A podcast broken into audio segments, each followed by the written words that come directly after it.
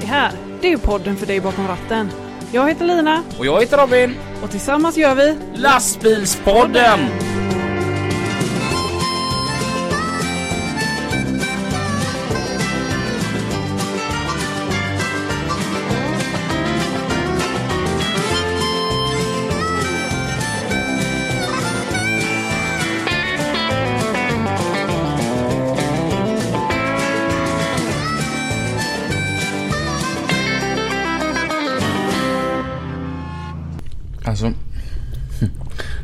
Var lite roligt ändå. Vi sitter ju inte där vi brukar sitta idag. Nej, Eh, och när det är nya miljöer så vill man ju kolla hur mycket runt om ljud det blir. Vi sitter ju väldigt mitt inne i Göteborg idag. Och så skulle vi kolla lite hur mycket fläktljuden hördes in i mikrofonen. Och då måste man göra ljudeffekter. ja. Vi skulle nästan ha spelat in de ljudeffekterna.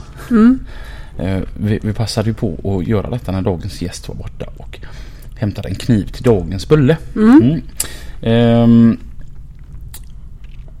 och dagens gäst är idag Ja, Torbjörn Pettersson heter jag. Räddningstjänsten Stor Göteborg. varmt Välkommen. välkommen. Tackar. Och ja, vi är ju på ditt jobb idag. Ja, det kan man säga. Så att eh, Torbjörn, var befinner vi oss? Vi befinner oss på Gårda brandstation. Mm. Mitt i hjärtat utav Göteborg. Jajamän. Och eh, vad är ditt arbete här? Jag är, eh, har en titel som är fordonsansvarig. Mm. Jag, tillsammans med min, min enhet vi köper in all utrustning till den utryckande personalen. Mm. Allt ifrån sockar till brandbilar. Okej, ja. Det måste vara ett väldigt roligt jobb. Ja, det är väldigt intressant. Det är kul. Mm. Hur länge har du jobbat på räddningstjänsten? Jag började 1988. Då föddes Jolina. ja. Mm. Så gammal är jag. Så ung är du. Ja, ja så kan man också s- se det. Mm. Har du alltid varit här på Gårda? Nej, jag började min bana på Karltorp. Mm. Och eh, sen så slog man ju igen Karltorp, gamla huvudstation på Trilånggatan och Hedens brandstation. Mm. Och flyttade in där vi befinner oss idag. Mm. Gårda brandstation. Mm. Som invigdes då 1 november 1988. Mm. Hur, hade du alltid vetat att du ville bli brandman? Nej, Nej. det var väl eh, lite grann av en tillfällighet. Okej. I och för sig det ligger i släkten också. Min pappa var, jobbade här också innan då. Mm. Men eh, det var inte det jag tänkte på då. Okej. ja. Jag spelade handboll på elitnivå ett tag där. På Mm. 80-talet. Jaha. ja. Men du fick bli brandman? Ja, Ja. det passade eh, idrotten och det sociala ganska bra. Mm. Och för då, då jobbar man mycket skift och mycket helger och jobbar mycket, ledig mycket eller? Ja, det, det kan man säga. Ja. Det var ju mer kutym att man hade ett ordinarie jobb och så hade man en bisyssla. Okej. Ja. Vad var ditt ordinarie jobb? Ja, jag höll ju på med, det var ju mitt ordinarie jobb var brandman. Ja, och så ja. spelade jag Ja. handboll då. Så att det var ju min ja, bisyssla ja, då. ja. Ja, okej. Ja. Och sen det var ju på den tiden man var ung- ungkarl och spelade man som de sa. Mm. Ja. Sen eh, blev det familj och då vad det innebar med flyttar och med blir fler och fler i familjen och Mm. krävde mer och mer utrymme så att Mm. det var ju så att man gjorde så på den tiden man jobbade ju då. Man hade flera olika vil- jobb och det Mm. medgav ju då brandmannayrket då. Mm. Mm. Jag tänker som så här att är det mycket som har förändrats att vara brandman från 88 till nu då lite drygt 30 år senare? Ja, det har förändrats. I grund och botten så är det samma sak. Där det brinner ska man ju då släcka. Mm. Men rent materialistiskt sett så har det förändrats en del. Tänket kring hur man ska arbeta har förändrats. Mm. Mm. Man är mycket, mycket mer medveten idag. Mm. Om säkerhet och... Ja, framförallt det då att man ska försöka göra rätt sak vid rätt tillfälle. Mm. Mm. Har, har typen av larmen ändrats? Om du förstår. Jag tänker ju mycket ett problem vi har haft till och från med att bilar brinner. Har det alltid varit lika förekommande eller? Är du med hur jag tänker? Ja, Är det en annan sorts larm idag mot vad vi såg förr? ja det har blivit lite svårare att... Eh, om man tänker bostadsbyggandet idag. Det byggs med mycket... Det är fler komponenter. Det är liksom ett, förr var det rent trä. Eller, Mm. Och det var mycket ädlare produkter då. Idag så är det massa olika som man har satt samman då. Mm. Eh, Så att det har blivit lite komplexare. Man ställer högre krav på att kunna läsa en byggnad då som brinner. Så att man inte gör mer skada Mm.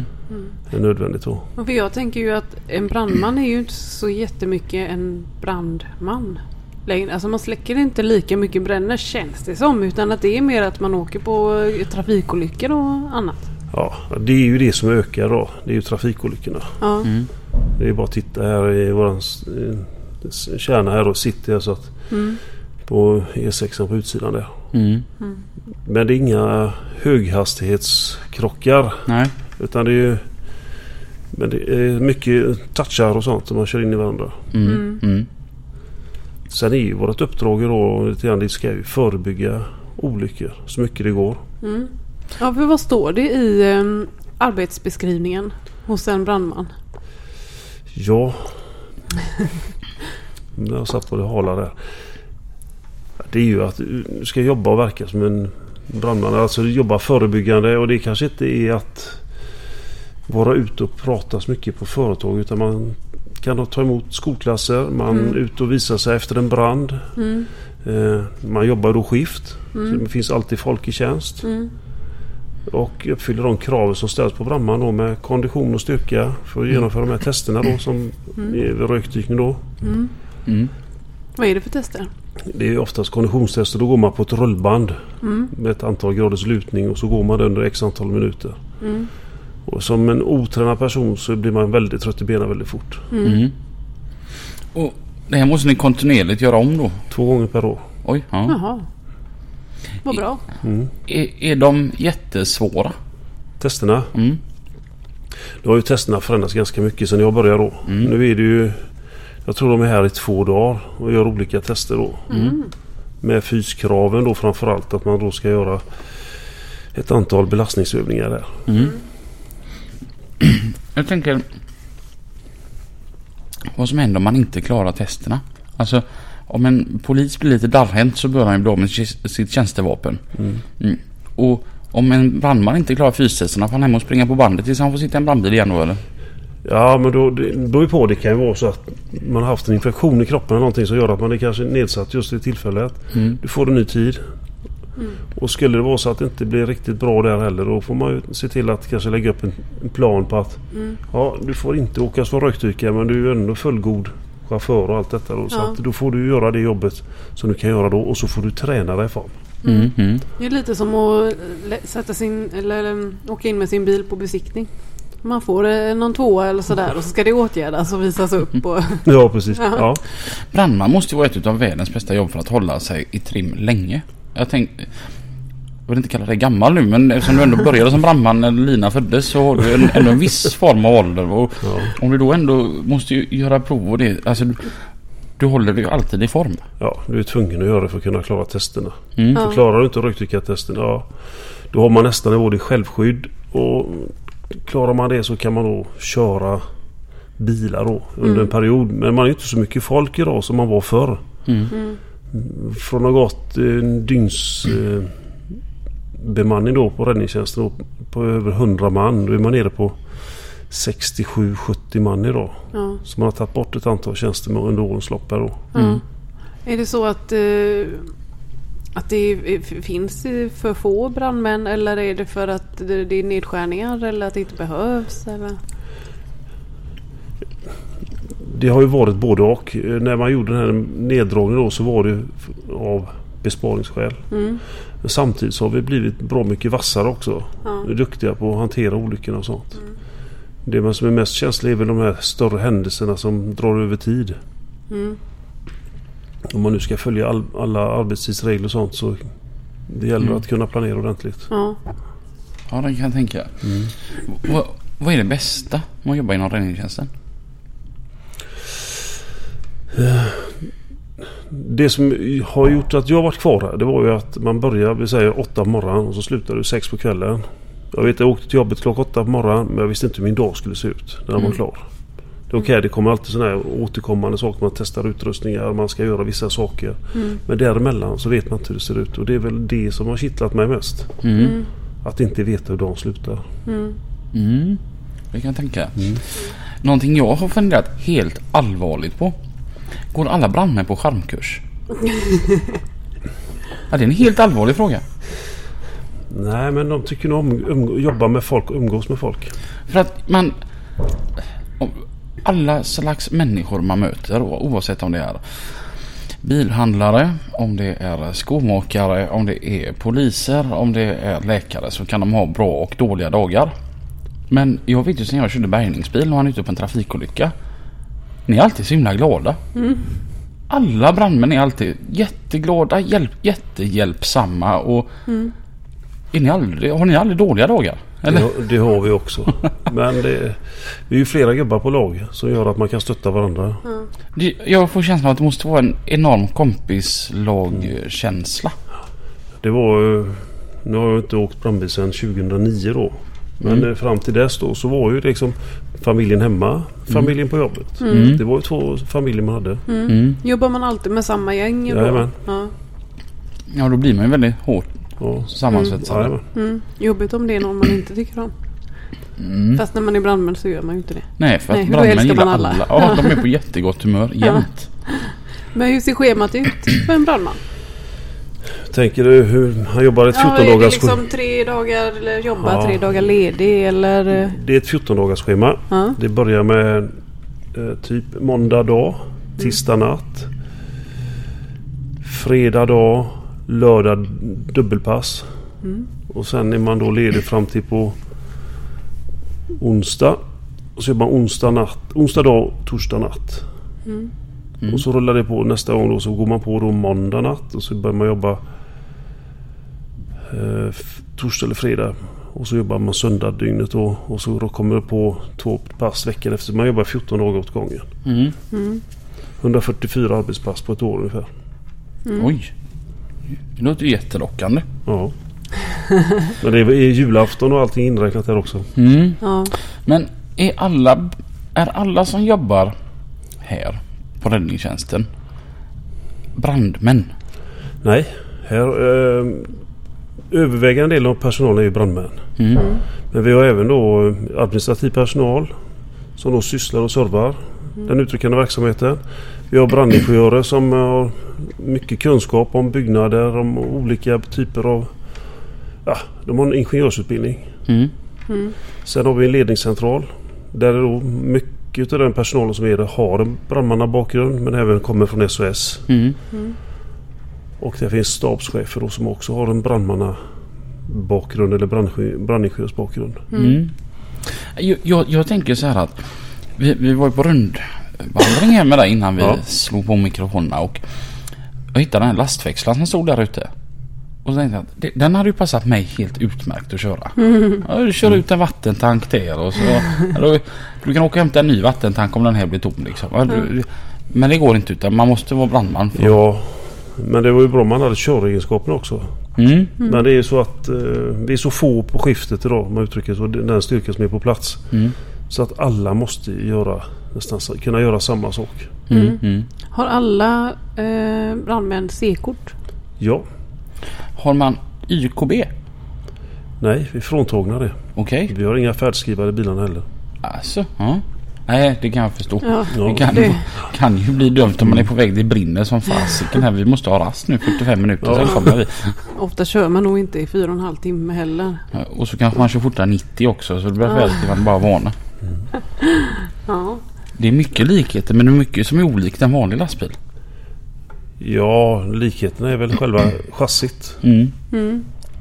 Ja, vi kollade ju på basbilen så att den hette. Ja, Mm. den första bilen. Och sen kommer alltid... Det är vår verktygslåda. Ja, jag skulle säga att det, vilken, man skulle kunna skriva servicebil på sidan på den. Ja, Vilken service. Den hade ju allt. ja. Och det slog mig också att det är extremt välvårdat. Allting har sin plats och det är liksom inte smutsigt eller ovårdat utan det är verkligen nytt och fräscht. Mm. för vi har, vi har det resonemang när det gäller våra fordon då att de ska vara så lika varandra som möjligt. Mm. Och att idag så står den på Gårda men imorgon kan den stå på Mölndal. Och då ska Ja. den Mölndalspersonen veta att ja men i fack 1 finns det och fack 3 finns det och fack Ja. 4. Så vissa fack kan skilja sig men alltså grundtanken är så att du ska känna igen bilen som kommer ut. Du ska veta var utrustningen finns. Mm. Mm. Och det var ju väldigt mycket grejer. Ja, mm, ja. Det var ju klippverktyg och hydraulgrejer. Mm. Allt som behövs för det brandmannajobbet. Mm. Den dag, vardagen som finns där ute. Och jag tänkte på det att vad mycket tid ni måste lägga på ert arbete med att lägga saker och ting i ordning. Ja, när bilen kommer ut så finns det en struktur och bil, materialen har sin plats. Så att man Mm. vet att den ska alltid tillbaka dit. Mm. Det man tar ut ska hänga på samma ställe. Mm. Ja, det, Då är det ju lätt att se också ifall något fattas. Japp. Ja, jag blir så här. Jag, jag, jag blir så här sugen på att omorganisera verktygslådorna i min lastbil. Så här. Ja, eller hur? Men det var så himla strukturerat Ja. och snyggt och tjusigt. Ja. Ehm, mm. Och den vägde ju nästan 18 ton också bilen. Ja. Det, det är mycket. Och hur många liter vatten sa vi? 2000 liter vatten och så har vi en skumtank på den vi såg där ute på 400 liter. Mm. Och skummet är till för att kunna då bekämpa en en pölbrand som vi säger då. Alltså eh, bensinbrand eller något sånt där liknande. Mm. Okej, det är då man använder det. Ja. Du använder aldrig skum om du ska släcka ett hus? Inte det skummet i alla fall. Nej. Det finns det andra skum som är bättre. Okej, ja. Ja, för jag vet. Det, det tänkte jag också på det. Släcker man alltid bränder med vatten? Eh, nej, man kan släcka. Det, det, nu har ju utvecklingen gått framåt. Och det gäller ju hela tiden att försöka vara med där då. Det finns ju något som kallas för A-skum. Det är skum som är mycket snällare då. Som är mot fibrösa bränder. Typ brand i fa- träfasader.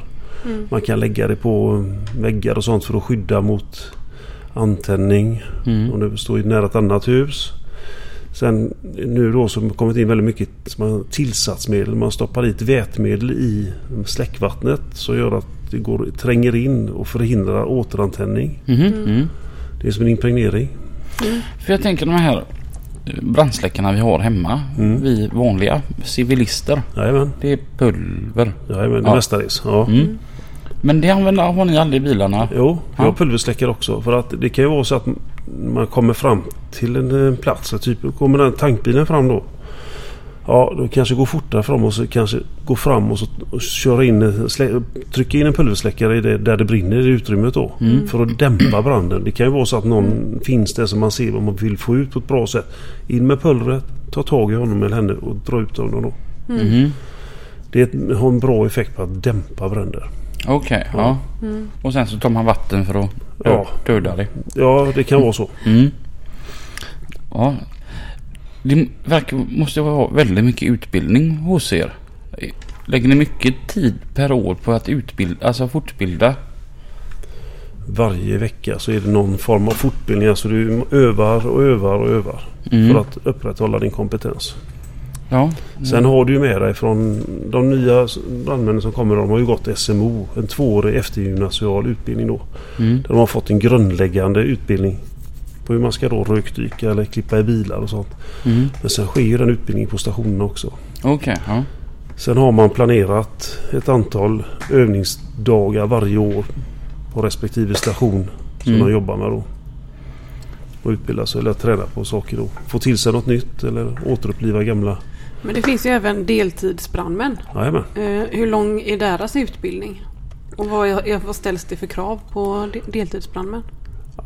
De går ju en eh, grundutbildning också för att vara deltidsbrandman då. Mm. Och sen har de ett krav att öva någonstans mellan 50 och 70 timmar per år. Okej. Mm. I samband med deras eh, beredskaper då. Mm. Mm. Vad, vad är deras arbetsuppgift? Och är det samma som en vanlig brandman? Ja, snudd på. Ja. Med tanke på att de andra jobbar heltid med det de gör då. Och sen är ju den här eh, deltidsbrandmannen då. Han har ett ordinarie jobb. Så han kanske är elektriker i grund och botten. Mm. Då har inte han lika mycket tid att kunna rökdyka och Nej. kanske klippa i bilar på samma nivå som man har på en heltidsstation. Ja. Och det är ju förståeligt. Sen kan det vara så att den här deltidsbrandmannen har kanske bilmekaniker, en av dem. Mm. Och då är han ju väldigt införstådd med hur en bil fungerar och vad Mm. man bilens svagaste punkter så, så att Mm. de har en bra och hög nivå också. Ja. Mm. Ja, för eh, min eh, vad heter det, tanke av deltidsbrandmän har varit typ att eh, ja, men det är de som får stå kvar och se till så att det inte återantänds. Alltså du vet, de är lite så här, de får hämta slangar och stå kvar och lite, så här, lite kan- tråkigt. Ja men så kan det också vara vid större Ja. händelser. Ja. Men det kan ju vara de som är först på plats också för det är på deras område. Ja. Mm. Och då är vi som bistår dem med alltså heltiden då. Mm. Det är en helt fantastisk resurs att det finns. Ja Mm. absolut. Det är ju helt otroligt. Det, det tycker jag det är ju ändå eldsjälar utan dess like. Ja. Vill jag framhålla. Mm. Någonting jag tänkte på när vi gick där ute. Det, stod, det var en jättestor karta över Göteborg. Om ni får ett larm om brand i fastighet här i Göteborg. Kan ni då ta fram ritningen på den fastigheten? Så att innan ni kommer fram till platsen så vet ni ungefär hur just den här byggnaden är uppbyggd. Eh, Det, I samband med att man får ett larm till Gårda brandstation så skickas det ut ett meddelande som går rätt in i det här beslutsstödet som man kallar det för en dator i bilen. Mm. Som talar om adress, eh, vad det är för typ av eh, objekt, hus. Om det är en fabrik eller om det är en skola eller vad det nu är. Mm. Var eh, eventuellt, många av de här har ju automatiskt brandlarm. Mm. Då talar de om var själva centralapparaten sitter där man stänger av det här. Då. Mm. Och i samband med centralapparaten så finns det också en, eh, en karta. Mm. Men det kan även komma ut i, eh, i beslutsstödet då. Mm. Så rätt. att du får den hjälpen som du behöver. Det är ju rätt häftigt. Ap- Apropå automatlarm. Det måste väl vara det ni åker på mest, tänker man. Ja, det är väldigt frekvent i det. Och hur många... Va, va, hur man säger? Varje gång det, det går ett sådant så, så är det ju sto- stora trumman på. Ja, det, det beror ju på vad det är för typ av objekt. Mm. Är det ett sjukhus, ja då åker det en stor station. Mm. Eller flera. Men jag, jag, jag tänker procentuellt, hur ofta är det faktiskt skarpt läge? Ja, det är jag inte riktigt man att svara på. Men cirka 10% kanske Mm. utav de larmen. Mm. Ja, ehm, samtidigt är det bra att de finns. Ja, absolut. Det larmar ju i tidigt skede. Mm. Det, det är bra med sådana grejer. Ja, jag vet jag var på bio en gång. Mm. Och brandlarmet gick eh, hos alla utom där jag, alltså inte i biosalongen. Det tyckte jag var lite så här eh, lä- läskigt. För att när man kom ut då, det var ju någon, någon hade ju gått och hämtat oss. Det var någonting som hade eh, ja, börjat ryka i köket. Ja. Och då hade larmet gått. Men i biosalongerna så går de inte. Och det tyckte jag var lite konstigt för där satt vi och tittade på film och helt plötsligt kom det någon liksom Ja nu är det brandlarm, får ni komma ut. Det kan ju vara så att man har bedömt att det är sektionerat så att ni kanske inte var i närheten av där larmet gick. Ja och fast de tömde ju ändå hela... Mm. Det ja, kan vara, det kan vara så, det trasigt så- också. Det vet man inte heller. Ja. Ja. Ja. Vad, vad upplever du är det mest frustrerande med att, vara, att arbeta på räddningstjänsten? Jag, jag tänker lite hur, hur det är för de som jobbar längs vägen. Så är det, har ju problem med trafiken. Att det går väldigt fort förbi.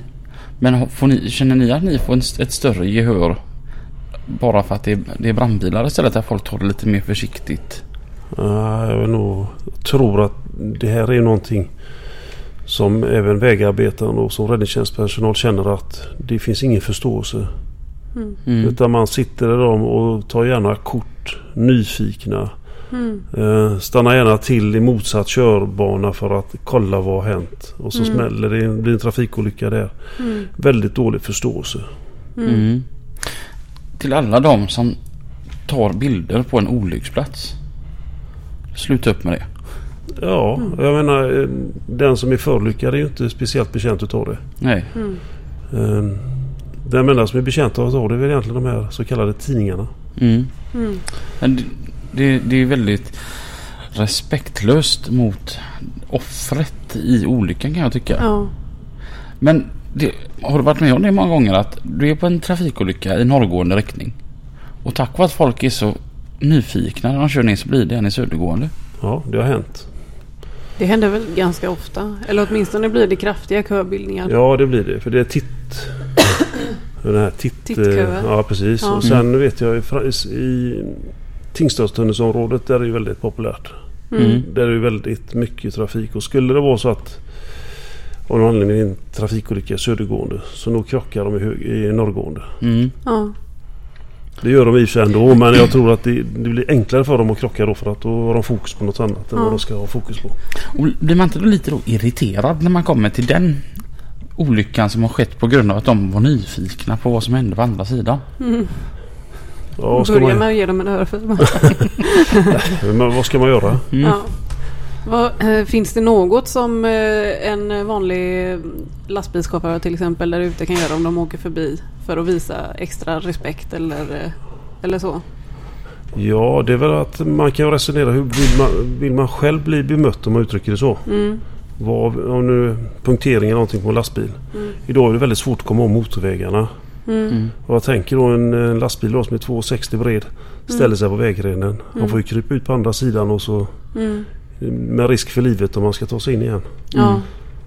Så att eh, visa respekt om det har hänt någonting. Mm. Håll ut. Sakta ner farten så att det känns bekvämt för den som Mm. står där. Mm. Mm. Ja. Eh, vad, vad, vad är ditt råd för dem som råkar ut? Alltså, säg att du får stopp på motorvägen. Innan du får hjälp om man säger. Ja, går det så ta sig ut och så sätta sig på andra sidan räcket.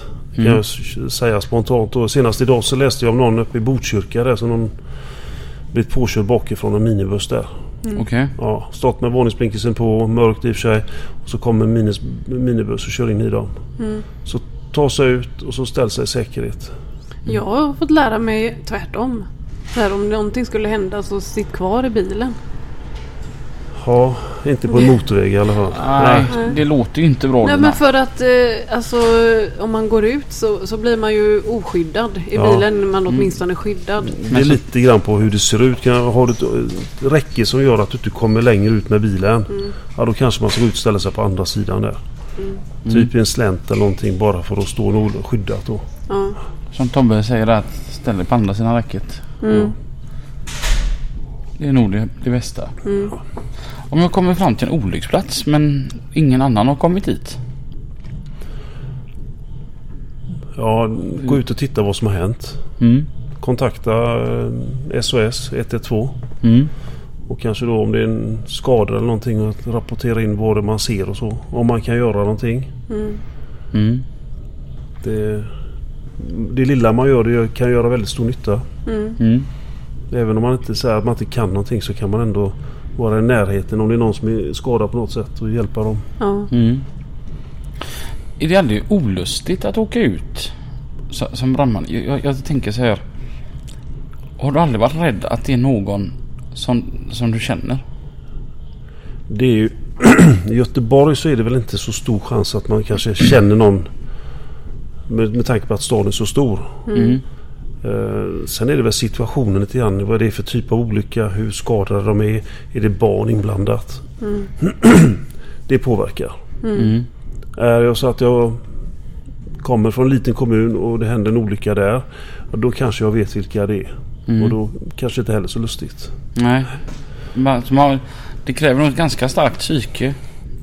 Kan jag tänka. Ja, att man försöker skilja på om det går Mm. Mm. att göra det så ska man nog försöka hålla en distans om det är möjligt. Mm. Sen är hän- större händelser eller händelser som påverkar gruppen. Då har man idag kamratstödssamtal efteråt. Man blir från, uttagen ur tjänst och så får man då sitta i grupp och så prata igenom händelser som har varit då. Mm. Mm.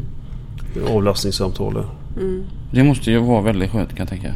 Ja, det har ju utvecklats otroligt mycket och från eh, begynnelsen då jag tänker på det var ju i samband med Scandinavian Star detta byggdes upp hos oss i Göteborg Mm. 1990 då. Så har ju det blivit otroligt värdefullt. Jättebra redskap Mm. att fånga upp för att vi är olika som personer. Vissa pratar och vissa pratar inte. Mm. Ja, då kan det nog göra gott med ett sådant. Och det kan jag tänka också just vid en olycka. De som är inblandade reagerar ju väldigt olika också. Vissa kan ju bli jättearga Ja, ja. eller, eh, eller bara springa omkring eller bli förvirrade. Och det måste vara svårt att hantera. Ja, men lite grann som Robin sa där. Vi är alltid glada om man säger så. Nej men alltså gå in, Mm. få kontakt med personen i fråga. Ja, Mm. Att vara nära. Det kanske Mm. inte alltid man behöver säga någonting utan bara att man finns där. mm.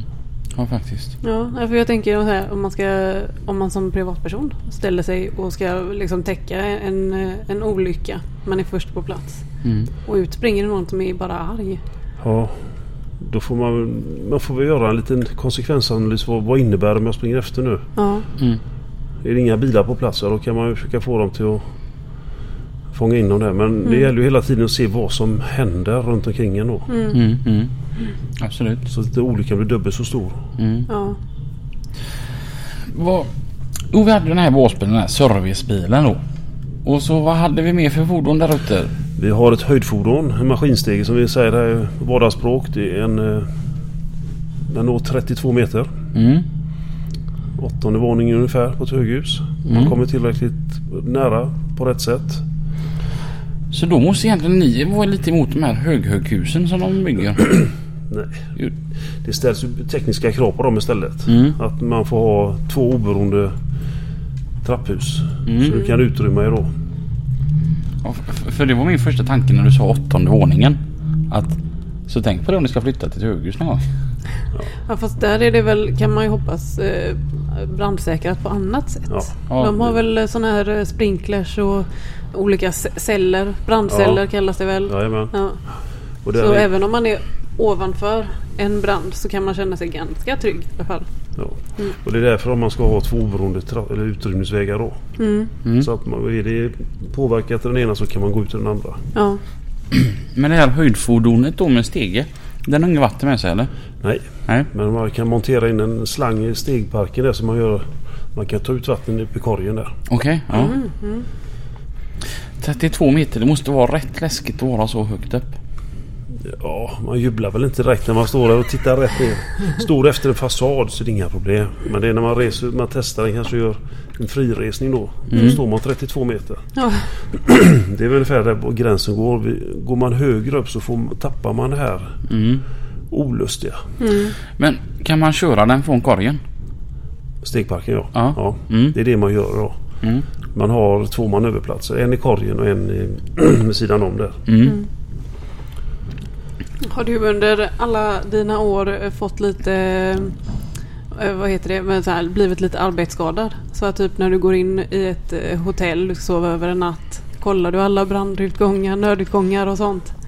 Och kollar på brandkartan när du går in på rummet? Ja, jag brukar ju titta på det här med var nödutgångarna finns. Ja. Mm. Gör du också det Robin? När jag åker båt. Då kollar du? Mm. Ja. Jag kollar att det var närmsta samlingsplats här. Ja. Mm.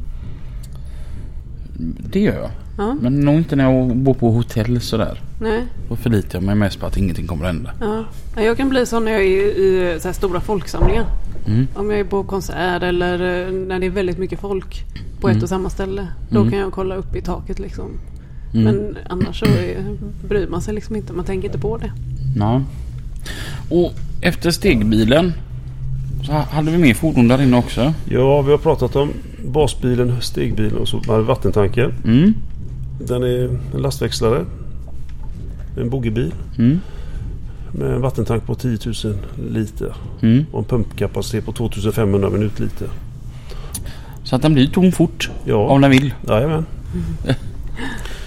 Så att tanken är ju den att den är ju en resurs och framförallt eh, när det är fruset ute på vinterhalvåret. Mm. När det kan vara svårt att komma åt vattennätet som ligger i våra gator. Mm. Mm. Ja just Så är det en resurs. och den här bilen är också utrustad med en kanon som man kan gå fram och så liksom använda kanonen för att vattenbjuta någonting. Ja. Okej, ja. Mm. Ja, men... Alltså nu, nu ställer jag en fråga som blir till svaret. Hur långt är ett snöre? Mm. Men gör man av med allt vatten jämt när man är ute på, på en insats? Nej, det gör man inte. Alltså? Nej, ibland, det som jag sa det här med olika släckverktygen man har då. De har blivit effektivare brandmännen har blivit mycket effektivare på att använda dem på ett bra sätt. Mm. Så att kommer till en lägenhetsbrand och liksom kan identif- lokalisera var branden är någonstans. Vi säger den brinner i köket. Det kanske inte är så mycket som brinner men det är väldigt mycket rök. Mm. Mm. Och då kan det kanske bara räcka med en, en hink vatten, alltså 10 liter. Oj, ja. Men innan man är där inne så brukar vi ofta göra så att man kanske för att se hur varmt det är inne då. Jag visar en värmekamera också då som gör att man kan kolla, man får temperaturskala på hur varmt det är inne. Man kan också, för att kyla ner brandgaserna, alltså det är varma gaserna som är i taket då. Man sprutar in lite vatten och så man kyler ner temperaturen så att Mm. det, de blir lättare att hantera och ingen, ja, det blir mindre risk för en övertändning då. Mm. Den värmekameran var ju ruskigt häftig som Mm. du visade. Det har vi på alla våra bilar, alltså basbilarna. Mm. Och eh, vi kommer att bygga ut att fler fordon kommer att ha det. Mm. Men då kommer det mest vara för en sån här vi kallar för skanningkamera. Att kunna stå på utsidan, belysa en väg och se var någonstans är det värmeförökning. Mm. Och vad pågår det eventuellt en brand då, där man inte ser. Hur länge har det funnits sådana kameror? Det kommer ju egentligen från militära hållet Ja. så att det har funnits ganska länge. Ja. Men tekniken har utvecklats så att de har blivit mycket, mycket mindre, mycket, mycket effektivare. Ja. Det jag tänkte på måste vara grymt med det också. Det är ju att man, man, man tänker om det har brunnit men man är rädd att det ska börja brinna igen. Att, ändå, att man ändå kan se att temperaturen sjunker. Absolut. Då tar man den här kameran så går man över det utrymmet där det har brunnit då. Och så kan man eh, kolla väggarna och golv. Mm. Och, för att se om det är... För man ser ganska snart att temperaturen ligger kvar. Mm. Men i ett vanligt eh, bostadshus, vart eh, startar de flesta bränderna då? Ja, det är väl i köket. Det är köket? Ja. Ja. Många utav dem. Och nu går vi mot jul här så att då är det väldigt mysigt med lite ljus och sånt. Mm. Det är då lite då varför jag lagar så lite mat hemma. Lina. Det är jag, är, brandsäkerhet. jag är brandmedveten. Ja. det är bra Robin. Jag tycker det är bättre att vi sponsrar de som har betalt för att laga mat. Ja, ja. De, de är nog mer brandmedvetna än vad jag är. ja. Mm. Experterna. Mm. Men någonting som vi ser ökar också är ju laddning av batterier. ja. Till cyklar bland annat. Hoverboardsen har varit en del. Alltså. Vad kan man göra för att eh, förhindra det? Eh, Man bör tänka sig för var man lägger den. En sån här laddning. Man ska ju helst ha det på ett ventilerat ställe. Mm. Och ha- har man möjlighet att kunna stoppa ut det på en balkong och ladda dem där så är det ju jättetacksamt. För då är det ju Ja. Ute i friska luften och då blir inga farliga gaser som bildas om det skulle bli en brand. Då. Ja. Jag har fått höra att man alltid ska dra ut kontakten om man har laddat färdigt. Exempelvis sin telefon. Men så fick jag höra att om den är sån här sånt där E på, på den här CE. CE, CE-märkning. Mm. Då behöver man inte ta ut den. Den kan alltid vara där för jämnan. Använder man inte grejerna så bör man väl ta ut dem egentligen. Men människan är ju lat. Det är rätt behändigt att Ja. veta var den är någonstans Ja. alltid. Ja. Ja. Ja, för jag, jag, tar alltid ut laddan. Varenda morgon när jag vaknar. Gör du det? Ja, och helst av allt så vill jag inte ladda på natten. Ja. Just för utifall att. Mm. Men så har jag blivit sådär lite spärrad utav det att ja, fast om det är CE-märkning på så behöver du inte vara rädd. Ja. Så att jag, jag blir så här eh, schizofren i mitt handlande. Ja. Jag har känt mig ganska trygg när jag laddar min telefon på natten. För att jag har hört att om man eh, så länge man lägger telefonen på ett eh, liksom som jag har ett nattduksbord som är betongplatta. Eh. Mm. eh, och då ska man kunna känna sig ändå ganska trygg för då kan det inte liksom ta, ta eld på samma sätt. Nej. Och det är väl kanske om batteriet blir överhettat och börjar brinna så det frigörs lite gaser och sånt. Mm. Mm. Men man bör ju ändå... TV-apparaterna står väl oftast på hemma på standby-läge. Mm. Så att... Eh, Å andra sidan så står ju inte tv-apparaten mot tv-bänken utan den står ju liksom oftast då lite mer fritt. Ja men det är ändå ström på den hela tiden. Smygström. Ja. Och det är väl det som man vill komma ifrån egentligen. Att Mm. leverantören skyddar sig genom att säga att du bör dra ut sladden när du är klar. Mm. Här tänker jag ju då.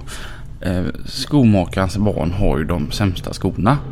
Hur brandmedvetna, brandmedvetna är dina egna barn?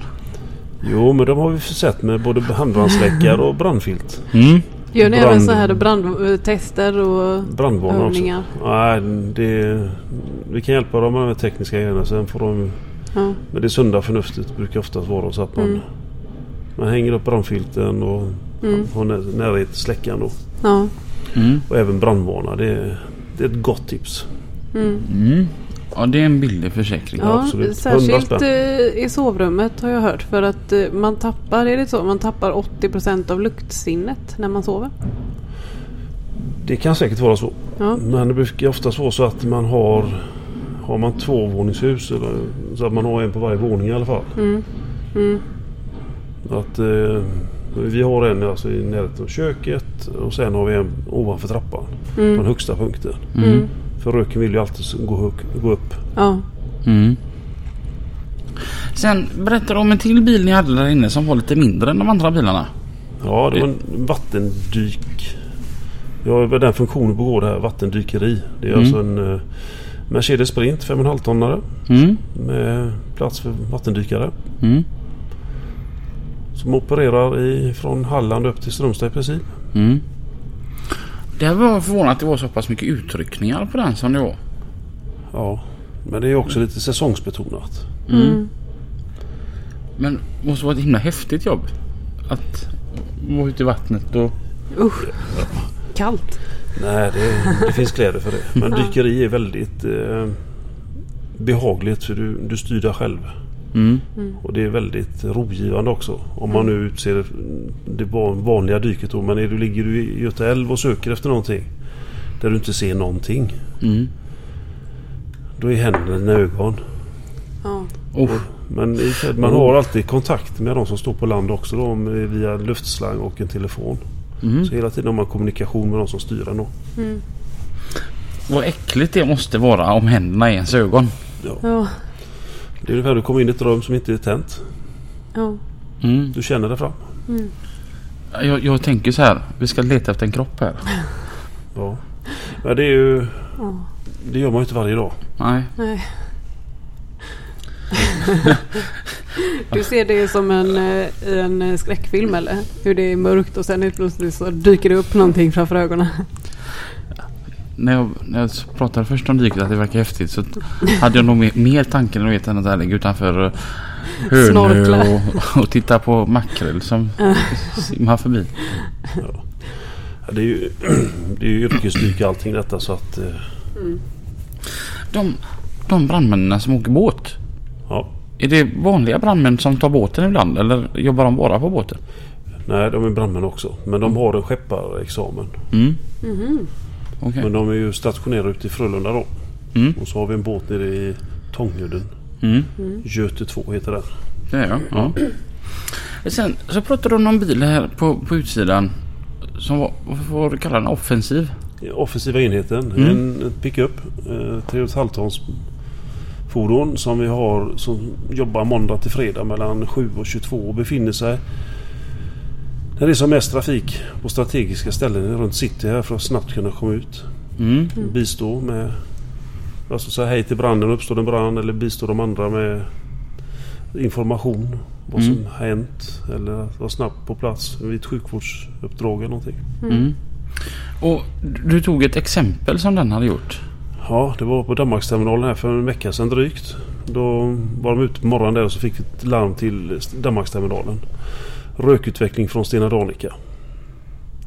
Och då eh, tog det dem 48 sekunder att vara på plats att komma fram, börja med evakuering av passagerarna och identifiera vart hände, eller var, det, var det brann någonstans då. Då var det varmgång i en komprimator så att det var väldigt snabbt på plats. Mm. Eh, 48 sekunder. Mm. Det är service det. Jajamän. Ja. Ja, det Det är tar det ju riktigt inte kul ens för oss att gå ut i bilen. Nej. Men om man utbildar sig till brandman. Ja. Eh, vad, vad kan man jobba med mer? Eller eh, vad, vad finns det för olika typer av brandmansyrken? Brandmannen i sig är väl samma yrke överallt. Ja. Men den här utbildningen SMO då, då kan du jobba som eh, säkerhets... Inom säkerhetsdelen också på, alltså på skolor, kommuner och sånt. Och, Mm. Mm. Ja, för jag vet, jag har jobbat som brandvakt eh, i, ute i hamnen, alltså i eh, raffinaderi, på ett Mm. raffinaderi. Eh, och där fanns det ju brandmän som arbetade, visserligen som brandmän, men jag tänker också alltså, de som jobbar på flygplats och annat. Är det något särskilt? Är det någon vidareutbildning man behöver göra? Eh, beroende på vart man är stationerad? Ja, om man, du säger ute i hamnen där på oljeraffinaderierna där så är de ju ofta en del utav processpersonalen där. Ja. Som har då en, en eh, brandutbildning i sig då men jag tror inte den är lika gedigen som de får ner på våra eh, skolor inom MSBs regi. Nej. Skulle... Vad... vad oh, nu tappade jag det. Vad är den bästa bakgrunden att ha om man vill bli brandman? Ja. Ja, Intresse för jobbet, alltså vara nyfiken. Man ska tycka om människor. Man ska tycka om att jobba obekvämt. Tycka om eh, fordon. Mm. Alltså situa- uppkomna situationer du inte vet riktigt hur, hur det har blivit som det har blivit. Mm. Mm.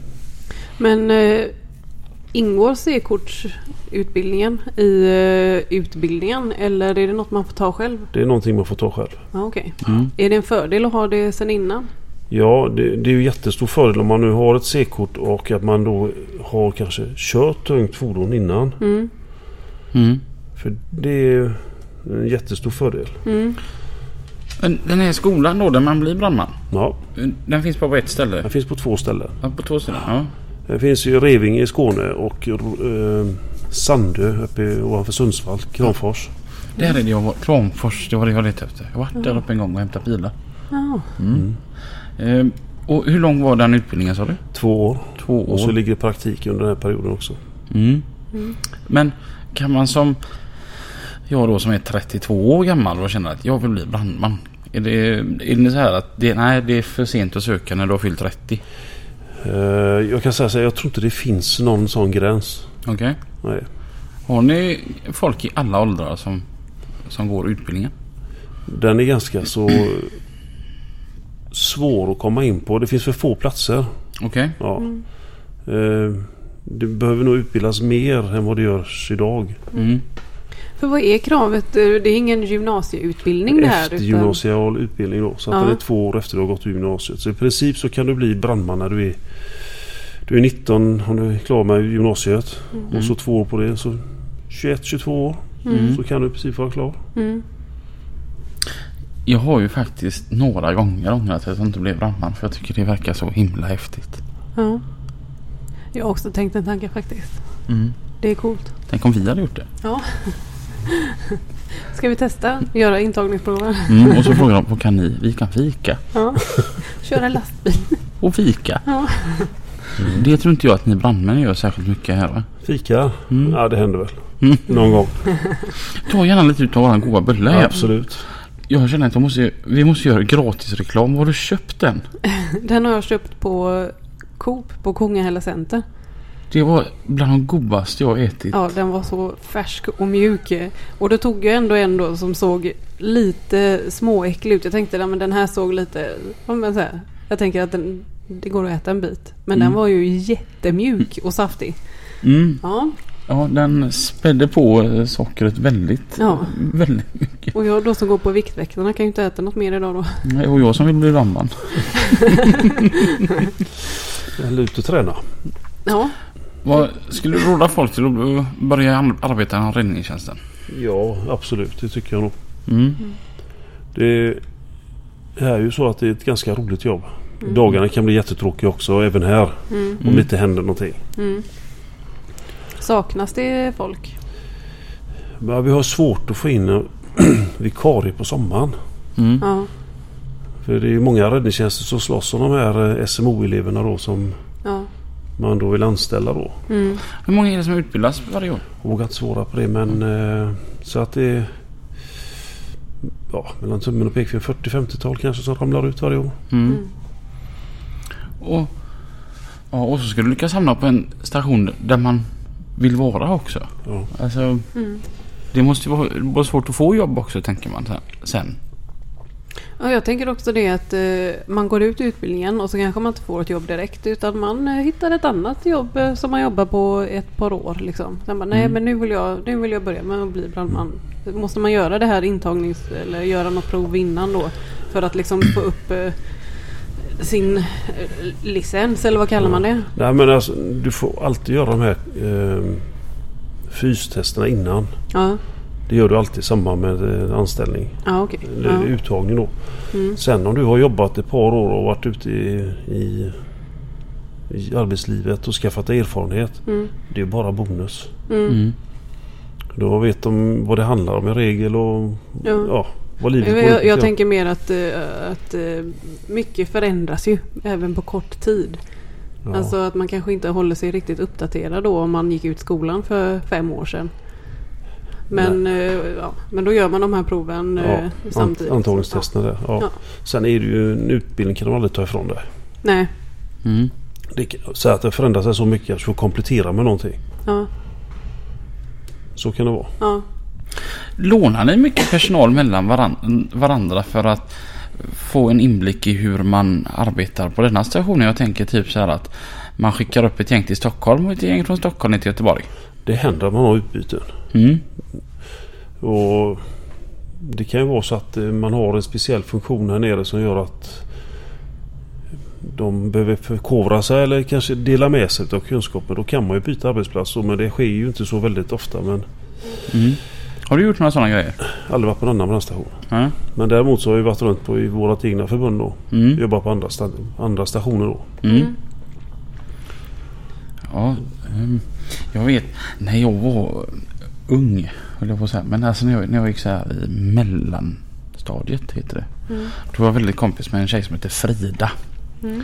Och det var, hon var ju snäll och trevlig som hon var. Det var inte, inget fel på Frida nu, absolut inte. Men det var coolt att umgås med henne. För hennes pappa Glenn då, va? han Mm. var ju då eh, brandman på Kortedala brandstation. Jag tyckte han var ju det häftigaste som fanns i hela världen. Så att det var typ att man ringde och fr- frågade Frida om, hon, om, man, om man skulle träffas för att komma hem. Och för att sitta och fråga Glenn om hans jobb. Ja. ja men det är mycket status i yrket. Ja. Ja. Det är ju oftast där folk springer ut, där går vi in. Ja. Mm. Ja. Där om det brinner då så ska vi gå in och göra en insats. Ja. Ja, det, det, blir lite som så här att det, det alla ni kallar helvete det kallar eh, Torbjörn och hans kollegor för sitt hem. Jaha. Lite Men- Rambo så. Ja. Hur eh, den här eh, brandmans-outfiten som man drar på sig. Och Ja. hur, hur mycket väger den? Eh, Larmstället väger väl 5-6 kilo. Kängorna 2 kanske. Och Ja. Hjälmen eh, 1,5 kilo. Ja. Har, ju- har den också förändrats genom åren? Ja, det har jag gjort. Ja. Nu är alla hjälmar klassade då och Mm. godkända enligt vissa normer då. Mm. I en klassning då. Mm. Och det måste dock vara satans varmt på sommaren. Ja, det är det. Mm. Men eh, allting går ju framåt. Mm. Kläder och sånt utvecklas. Ja. Jag, jag, jag tänker det. När man körde bärgningsbil var man lite halvirriterad för då får man inte lov att ha shorts på Mm. sig på sommaren. Och så då sa jag alltid che- chefen det att "Jo, men tänk på hur det är att vara brandman då. Helt plötsligt så ja men då var det lite mer okej på något vis. Ja. Och det är ju för att skydda sig helt enkelt. Mm. Ja. Ja, det, ja, det är inte så coolt att gå in i ett brinnande hus med shorts. Nej. Nej. Men, men, så här myter man har hört.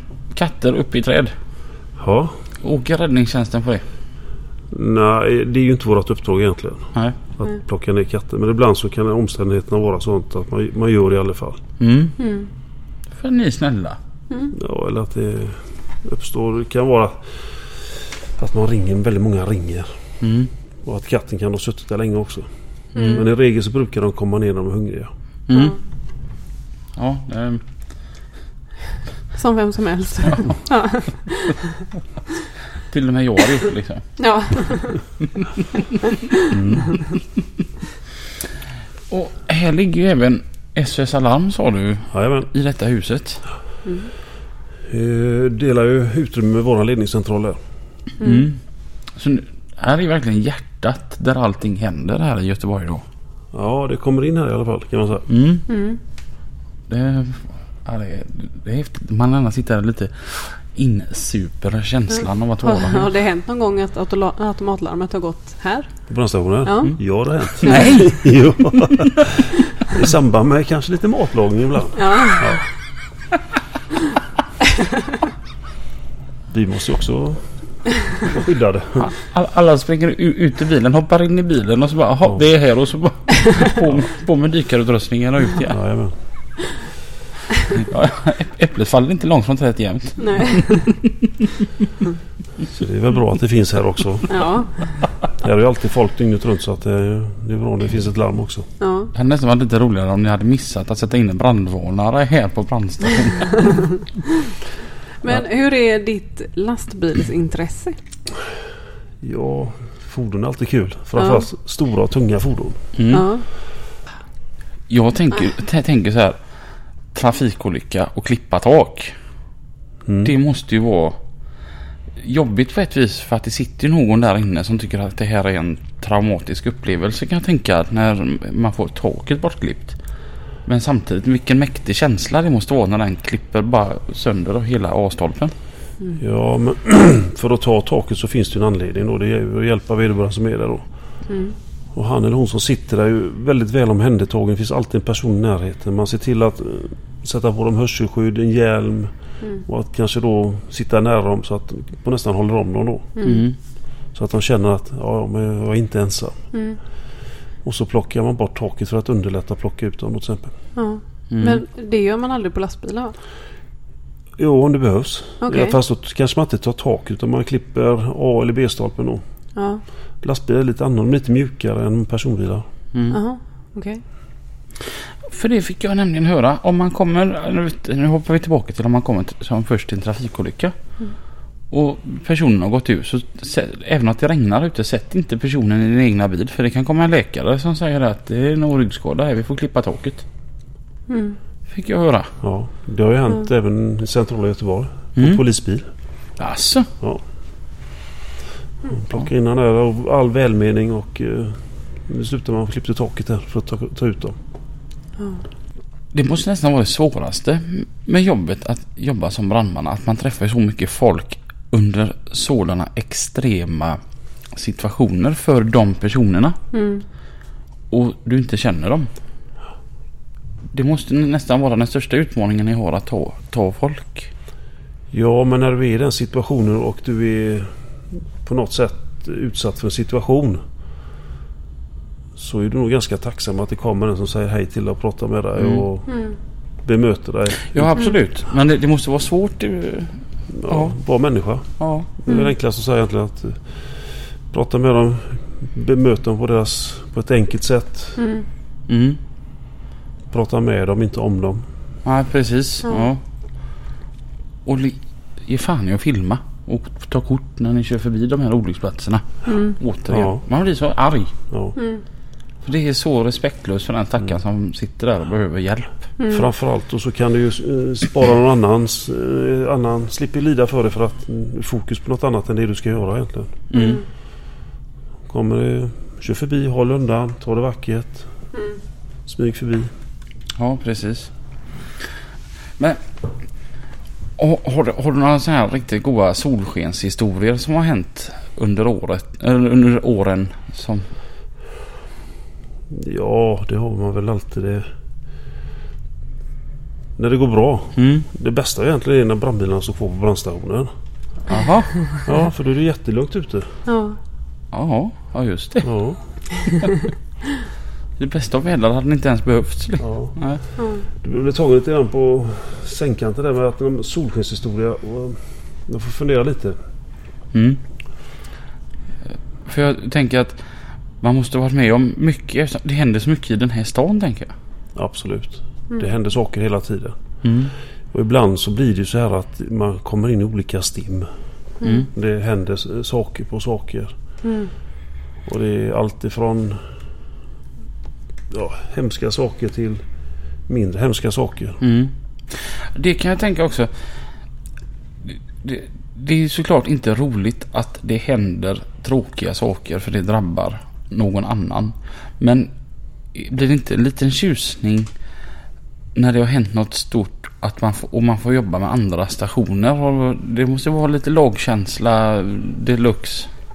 Ja, man nu är flera stationer som kommer dit på samma ställe och man gör ett jättebra jobb och allting flyter på. Mm. Då har ju vi, Räddningstjänsten Stor Göte- Göteborg, gjort ett jättebra jobb. Mm. Och då är liksom vi-känslan finns ju där också hela tiden då. Fast Mm. någon är på Kortedala eller någon på Gård eller någon på Lundby. Mm. Så det är ändå en vi-känsla. Mm. Men i ett sådant läge. Om ni åker tre stationer. Vem bestämmer? Eh, Då finns det alltid en insatsledare som åker med. Mm. Är det en station som åker ut så är det då att styrkeledaren på plats som följer med den bil som åker ut. Han kan då begära hjälp av att få ut en insatsledare. Är det två stationer som åker samtidigt då åker en insatsledare med ut per automatik. Mhm, Mm. Beroende på graden av händelsen där då så är det vår ledningscentral också som ser till att kanske skicka ut insatschefen också då som ytterligare ett snäpp. Mhm. Ja. Okej. Ja. Så att då är det insatsledare, styrkeledare, insatsledare och insatschef. Ja, det är alltid någon som bestämmer. Ja, Man kan någon liksom som leder inte- och fördelar arbetet. Ja. ja. Mm. Så inte alla hoppar på samma vattenslang och... Nej, det blir inte så bra. Nej. Men hur självgående är man? Alltså att man gör på, på saker och ting på rutin? Den gruppen som åker, sitter i en, en basbil, där, de är ganska trimmade om man uttrycker det så. Att de vet precis vad de ska göra när de sitter på de olika platserna. Mm. Och vad, vilken funktion de har. Mm. Så den bilen är ju en enhet som är väldigt eh, sammansvetsad då. Så de vet Mm. precis vad de ska göra. Mm. I de här olika då. Sen kan det vara att man kommer till ett objekt man inte känner till eller uppstår en situation som gör att ja, vi måste kanske bromsa lite och så får vi göra detta före då. Men alla är med på banan. Mm. Mm. De ser ju, det finns även en, skär, en datorskärm bak för de perso- tre personer som sitter där bak. Som även ser samma sak som styrkeledaren ser höger fram. Mm. Jaha. Ja. Så att han kan delge information och att de ser samma sak då. Mm. Så berätta utifrån det. Mm. Mm. Ja, jaha, det är inte han som kör som är styrkeledare? Nej. Nej. Han kör bilen och han är liksom ansvarig för våran, om man Mm. kallar det för verktygslåda då, och sköter pumpar och allt sånt. Plockar fram material. Mm. Mm. Se till att bilen är intakt när de ska åka hem igen och att den är intakt igen när de kommer hem. Mm. Men vad är det mest eh, spännande jobbet att åka på? Är det en brand eller en olycka? Eller? Ja, det är väl... Bränder har väl alltid varit så att det har man gått igång på då. Ja. Mm. Det är därför man blir brandman. Man vill bekämpa bränder. Ja, eller man... Jag vet inte om man ska säga så. Utan du vill nog kanske mer vara med och stötta eller hjälpa Ja. till. Ja. Ja, jag, för, för min del så har det nog handlat om att jag tror att det är många, jag och många med mig, som har den här bilden utav att det är sådana samhällshjältar. Mm. Det, det, och det är ju folk som jobbar med annat också. Alltså så här undersköterskor, läkare, poliser och allt vad de må vara. Men just räddningstjänsten. Det, Mm. man känner sig alltid så trygg. Mm. Alltså, du kan ju aldrig känna sig... Det räcker att du åker till Evas matservering på Ringön. Du känner dig lite tryggare om det står en bil från räddningstjänsten där som inhämtar lunch också. alltid glada gubbar. Ja. Lite. Ja, men det har alltid varit en viss trygghet. Polisen har ju ofta kan ju ses som ett hot på vissa ställen. Mm. När brandmännen kommer så är det ofta att det är något positivt. Här kommer en hjälpande hand. Mm. Och det gör mig så förbannad när jag tänker på det första vi såg när vi kom in här. Den där stenen. Ja, men det var ungdomar som nog inte visste bättre. Nej. Men du kan berätta vad som hände. Ja, 2009 det var väl i slutet på augusti månad där. Som eh, en utryckning från Kortedala var på väg upp eh, mot Hjällbo. Och kör förbi Hjällbo torg. och Hjällbo centrum uppe. Så vid någon av broarna över vägen där så slänger någon ut en stor sten. Som går rätt igenom framrutan på brandbilen. Mm. Och sen dess då har vi haft förstärkta framrutor. Mm. Mm. Men Det, är- som sagt, det, det är ju hemskt man tänker att här, här kommer räddningstjänsten. Det är den hjälpande handen. Mm. Det är ju de som alltid är glada och som aldrig vill någon något ont. Mm. Och att sådan blåljuspersonal ska råka ut för detta det gör ju en så ledsen och förbannad. Mm. Ehm, Ja. Det måste varit en ganska uppsluppen stämning efter en sån grej kan jag tänka. Ja, den var inte enkel utan eh, några blev ju... Ja, framförallt så fick de ett dåligt minne från den här resan och så någon blev väl lite sk- småskadad också. Men det satt ju i väldigt länge. Mm. Mm. Det blir ju att polisen blir aktiverad på ett helt annat sätt. Att polisen var med på plats när man ska åka på vissa ställen och att Ja. kanske till och med eskorterad av polisen. Ja. Mm. Ja, Och så ska det inte vara. Nej. För att det är ju den här, våra räddningstjänst. Det är ju Jaha, precis. goda gubbar. Ja. Ap- Och apropå goda gubbar. Finns det goda gummor också? Jajamän. Ja. Har ni, hur, är, hur ser det ut med kvinnor eh, bakom uniformer? Eller? Kvinnliga brandmän, ja, Ja. de är tyvärr inte så många men de är på gång. Mm. Jag tror någonstans mellan 10 till 20. Tror, någonstans däremellan. Mm. Har vi någon här i Göteborg? Ja då, absolut. Det, det är vad vi har hos oss. Mm. Sen eh, det finns det kvinnliga brandmän på alla brandstationer i princip. Okej. Ja. Inte i Göteborg men vi har på flera brandstationer då. Mm. Jag tänker i vårt avlånga land så blir det mer och mer. Mm. Det är som vilken arbetsplats som helst. Ja, precis. Att, man har börjat få bort det där att den här machogrejen och att det är tungt och hårt och Ja. att du, Men där tror jag också att eh, utvecklingen av eh, verktyg och annat har hjälpt till väldigt mycket för kvinnor som eh, kanske vanligtvis har lite mindre muskler. Alltså att det blir lättare att arbeta med. Ja. Man måste inte vara en muskelknutte och Nej. så. Men det finns ju killar som är mindre tjejer också. Ja, mm. Så att eh, vi, jag resonerar så här, stor eller liten brandman. Alla ska ha lika stora möjligheter att fullfölja sitt uppdrag. ja. Mm. Utifrån alltså kunna klara det uppdraget man åker ut på. Mm. Men hur tufft är det att hålla i en brandslang? För att de eh, har väldigt högt tryck. Ja. Ja, det kan, man får ju ibland få hålla emot lite. Men den vanliga minsta slangen där som är på... Ja, vi har skogsbrandslang som är 25 mm. Det är ju inte speciellt mer än som en vattenslang man har med i trädgården. Då. Mm. Men sen de här som är 42 då. Det är klart, det krävs att man får- kämpa då när man ska dra med sig den slangen och kanske stå och Ja. vattenbjuta någonting. Ja. ja, det måste vara tufft att stå där och hålla i den liksom länge. Det är ju inte bara Ja. det att man ska starta den utan man står ju och håller i Ja, den och precis. sitter. Det blir ju en statisk träning där. Ja. Är det ofta man är på ute någonting om man tar vatten direkt ifrån gatan? Vad tänker du på då? Att, att, ja, men vi, vi, vi har det, det, det brinner här i, i detta huset här Mm. då va? Mm. Och så och, och, har vi sån uh, gat, uh, gatubrunn. Ja. Ja. Att man tar bort locket och så ner och så kopplar på slangen och så bara står och sprutar. Ja, det skulle väl i praktiken kunna gå då men vi, vi jobbar med lite mer tryck för att få en bra vattendimma. Mm. Och ha en bra släckeffekt. Mm. Och då krävs det att det går via en pump för att höja på trycket då. Mm. Mm. Så att man får den här eh, dimman då. Mm. Och sen beroende på vilken våning du befinner dig på så tappar du tryck efter vägen och så man kunna kompensera det. Mm. Och då funkar det inte med vattennätet i gatan för det ligger på kanske mellan 3 till 5 bars tryck då. Mm. Så det blir som en väldigt mjuk stråle om du skulle ta det från gatan då. Det kan ju funka men om man kanske behöver fylla en, papperscontainer om man står jämte en brandpost. Så kommer Mm. de bara på sig och så fyller man containern Mm. Mm. för att dämpa då. Och då är det liksom det är ingen hets. Mm. Mm. Det verkar vara väldigt mycket vetenskap och teknik att släcka en brand. Inte bara att ställa sig med en brandslang. Nej, det, det, det har också förändrats väldigt mycket. Mm. Att jobba med olika typer av släckredskap. Att jobba med fläktar och Mm. jobba med vinden i ryggen och för Mm. att komma i så bra miljö som möjligt. Mm. Så att det har förändrat sig. Mm. Mm. Ja, häftigt. Ja. Det här var kul. ja, det var kul. Ja. Vad, ehm, jag ser fram emot för att vi måste ta kort också. Mm. Mm, Så de, vi måste gå ut och titta på brandbilarna igen. Då. ja, och skulle det vara så här nu Tobbe att ni, ni ändå känner det att nej, vi är kort på folk. Vi behöver någon som kör lastväxlaren. Så ja, du har ju mitt telefonnummer. Det är bara att ringa. ja. ja, så jag kommer ihåg det. Du, Tobbe, tusen tack för att vi fick komma hit till Gårda och prata Jättetack. lite om hur ni har det här. Tack själva att jag fick delge vad vi pysslar med. Mm. Och tills nästa vecka när vi hörs igen. Kör försiktigt. Kör försiktigt. Hej då! Hej då.